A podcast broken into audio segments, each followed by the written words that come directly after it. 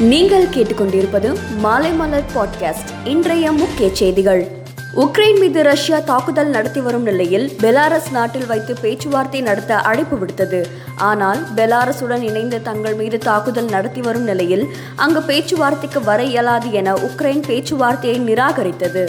பேச்சுவார்த்தையை உக்ரைன் நிராகரித்த நிலையில் உக்ரைன் மீது ஏவுகணை தாக்குதல் நடத்த ரஷ்யா உத்தரவு பிறப்பித்துள்ளது. உக்ரைன் தலைநகர் கீவை கைப்பற்றும் நோக்கில் ரஷ்யா தாக்குதல் நடத்தி வரும் நிலையில் அங்கு இணையதள சேவை பாதிப்படைந்துள்ளது. இந்த நிலையில் எலான் மஸ்க் இணையதள சேவையை வழங்கியுள்ளார். இதுவரை நாலாயிரத்தி முன்னூறு ரஷ்ய வீரர்களை வீழ்த்தியுள்ளதாக உக்ரைன் தெரிவித்துள்ளது. மேலும் சில ரஷ்ய வீரர்களை போர்க்கைதிகளாக சிறைப்பிடித்துள்ளதாகவும் அறிவித்துள்ளது. ஏழு ஆண்டுகளில் வெளிநாடுகளில் இருந்து இருநூறு சிலைகளை மீட்டுள்ளோம் என மங்கி பாத் நிகழ்ச்சியில் பிரதமர் மோடி தெரிவித்தார். இலங்கையில் தமிழர்களை காக்க ஐநா சபையில் இந்தியா வலியுறுத்த வேண்டும் என பாட்டாளி மக்கள் கட்சி நிறுவனர் ராமதாஸ் கூறியுள்ளார். ராமேஸ்வரம் மீனவர்கள் எட்டு பேரை இலங்கை கடற்படை சிறைப்பிடித்துள்ளது. மு க ஸ்டாலினின் சுயசரிதை புத்தகம் வெளியீட்டு விழா சென்னை நந்தம்பாக்கம் வர்த்தக மையத்தில் நாளை நடைபெற இருக்கிறது. இதற்கான ஏற்பாடுகள் தீவிரமாக நடைபெற்று வருகின்றன.